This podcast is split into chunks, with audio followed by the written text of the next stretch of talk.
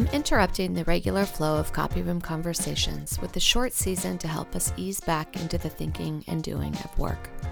Every August on CRC, there will be a bonus season about a book I hope you'll read. In that bonus season, the podcast will include some segments of the book as well as solo episodes about the themes of that book. This August, the short season is about my book, Nothing's Missing A Year of Reckoning, Release, and Remembering Who I Am. Come September, we'll be back with season four of Copy Room Conversations, dedicated to the notion of letting go of imperfection and normalizing joy. Not coincidentally, two of the main themes of Nothing's Missing. This episode opens with a quote from Michelle Reinhardt, my friend from Stanford University. Michelle was a teacher for many years in Boston and in Oakland, and we met at the Center to Support Excellence in Teaching at Stanford where she coached a group of English teachers and I coached a group of history teachers, and together we led many a professional development session. She was kind enough to read the book and share some thoughts. I share those thoughts with you today, along with the story from the introduction.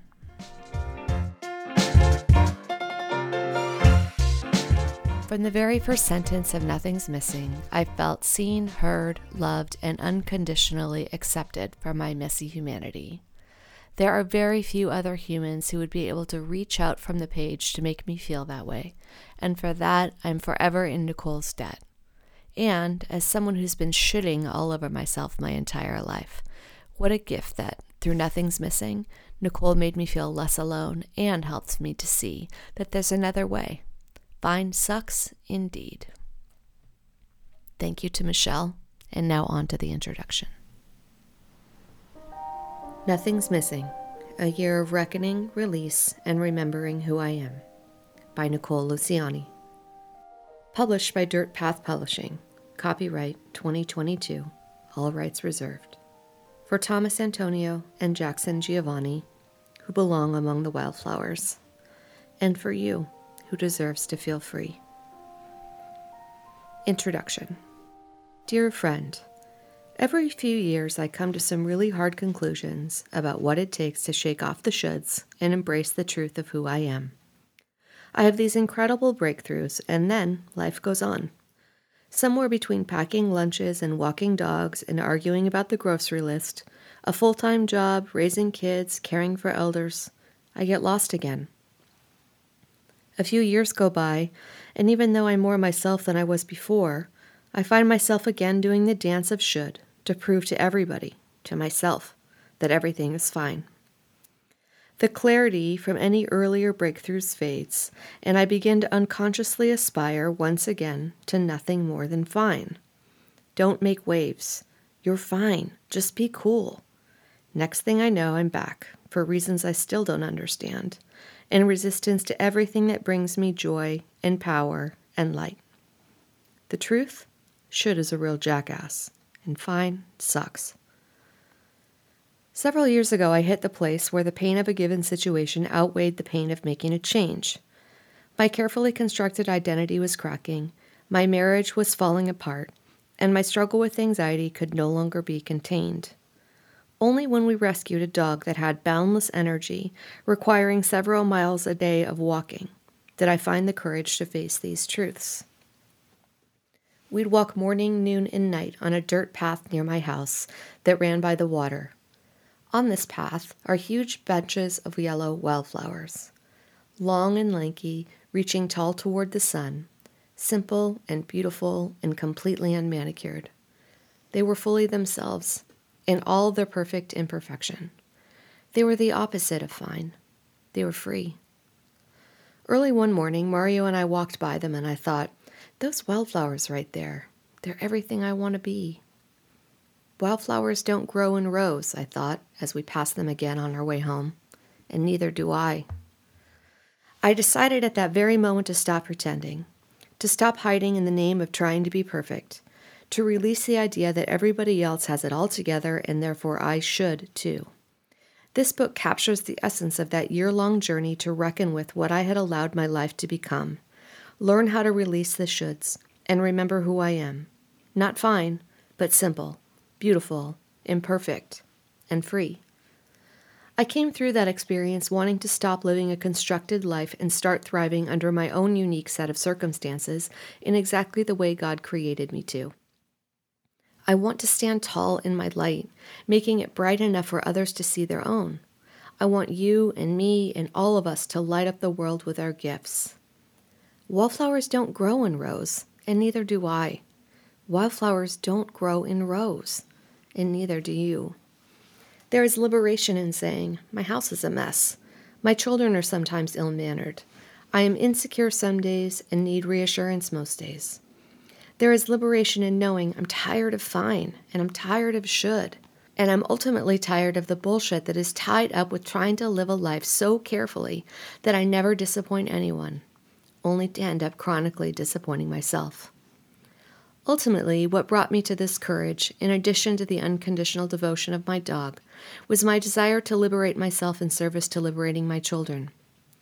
Children evangelize us, I was once told by a priest who was baptizing my oldest son whether we're ready or not. I'm not sure he meant it this way, but freeing myself to free them, even if it scares the shit out of me, is exactly how I'm living his lesson. I didn't want to write this book. It's personal and painful, and doing so leaves me feeling deeply exposed. It tells the often unspoken story of what happens after a spouse has been unfaithful, but the couple decides to stay together anyway. Interestingly enough, it's not at all a story about marriage. It's a story of me reckoning with the fact that above all else, I was actually the one who was unfaithful. Over and over, I was unfaithful to myself. I wrote this book for me, so I'd never again forget who I am. Every time I walked by the manuscript that I had shelved more than a decade before, I felt my heart pull toward it. This story, it wouldn't leave me alone. The global pandemic and the struggle that came with it sparked a deeper fire that fire of outrageous courage that is as terrifying as it is compelling. That fire told me I'd forgotten the lessons from the years before, and I'd begun to betray myself once again. I looked around at the women I love and saw them doing the same. The unceasing voices in our heads comparing our suffering, shaming ourselves, telling us how we should be grateful because we're fine.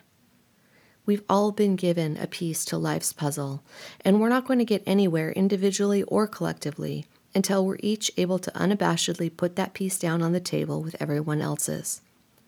Each of us, with our own unique gift, perfectly designed just as it should be, not contorted into some socially acceptable standard of what someone else thinks it should be.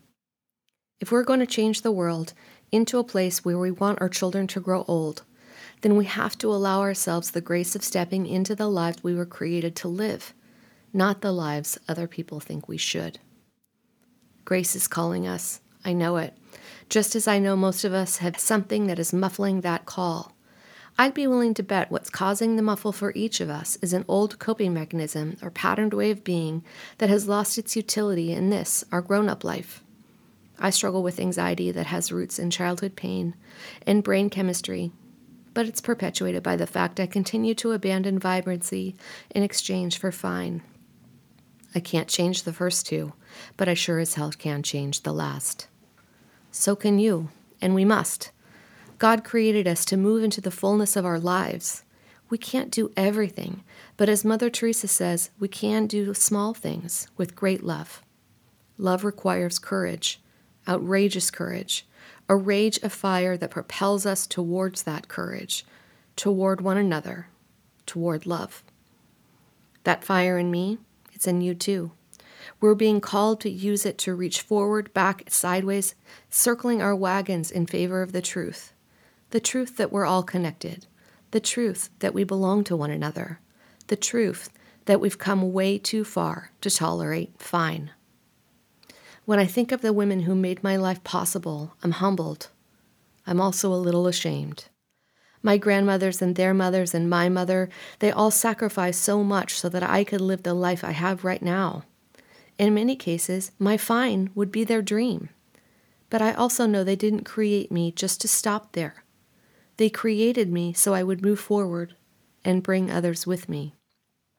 The world is out of balance for many reasons, one being because women have been trained to play small for far too long.